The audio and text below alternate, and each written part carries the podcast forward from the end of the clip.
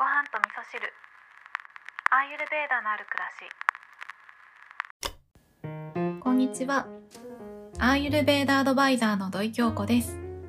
えー、今日は木曜日なんですけれども昨日の水曜日はですねシャーラ FM が公開となっております。で今回はですねえー、前回に引き続きアーユルベーダドクターの田畑ひとみ先生をお迎えしたゲスト会なんですけど特にね今回のお話ではインドにおける、えー、インドのねアーユルベーダの病院のお話なんかをしてくださっていて、えー、日本でね病気になったら普通に病院に行くと思うんですけどそういう感覚でねインドではアーユルベーダの病院っていうのがあってそこにね治療目的で、えー、患者さんがいららっしゃってアーユルベーダの知恵を使って、え治療していくっていうお話をねしていただいていて普段聞けないようなお話を聞くことができるので、よかったらね、そちらも聞いていただけたらと思います。で、今日のお話なんですけれども、今日はですね、えー、そんなアーユルベーダ、恐るべしと思った出来事があったので、まあ、普段からね、恐るべしと思うことは多いんですけど、あの、勉強したけど忘れてたっていうこともあって、今日はね、バーユの話をしたいと思うんですね。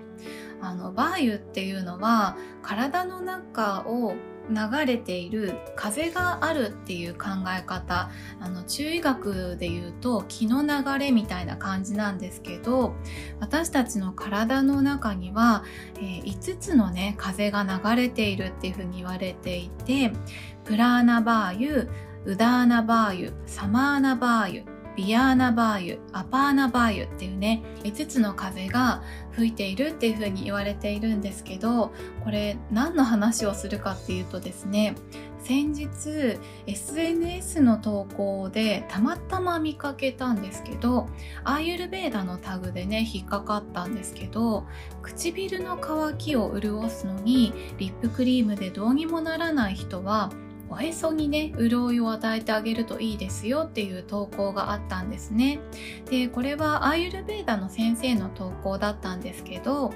えー、直接のね知り合いではないのでちょっとご迷惑がかかるといけないなと思うのでお名前は出さないんですけれども、このね唇の乾きを潤すためにおへそを潤すっていうのはこの風の流れと関係しているんですね。で私はすっかりそれ勉強したの忘れてたんですね。でその投稿を見た時にえなんで？っていうふうに思ったんですけど、まあ、1週間ぐらい前にその投稿を見てから実際にねやってみたんですね。おへそに太白ごま油を垂らして潤すっていうことをしていたらもうね内側から唇が潤ってくる感じが体感できたんですね。でやっぱすごいなアーユルベーダーっていう風にね改めて実感することができたんですよ。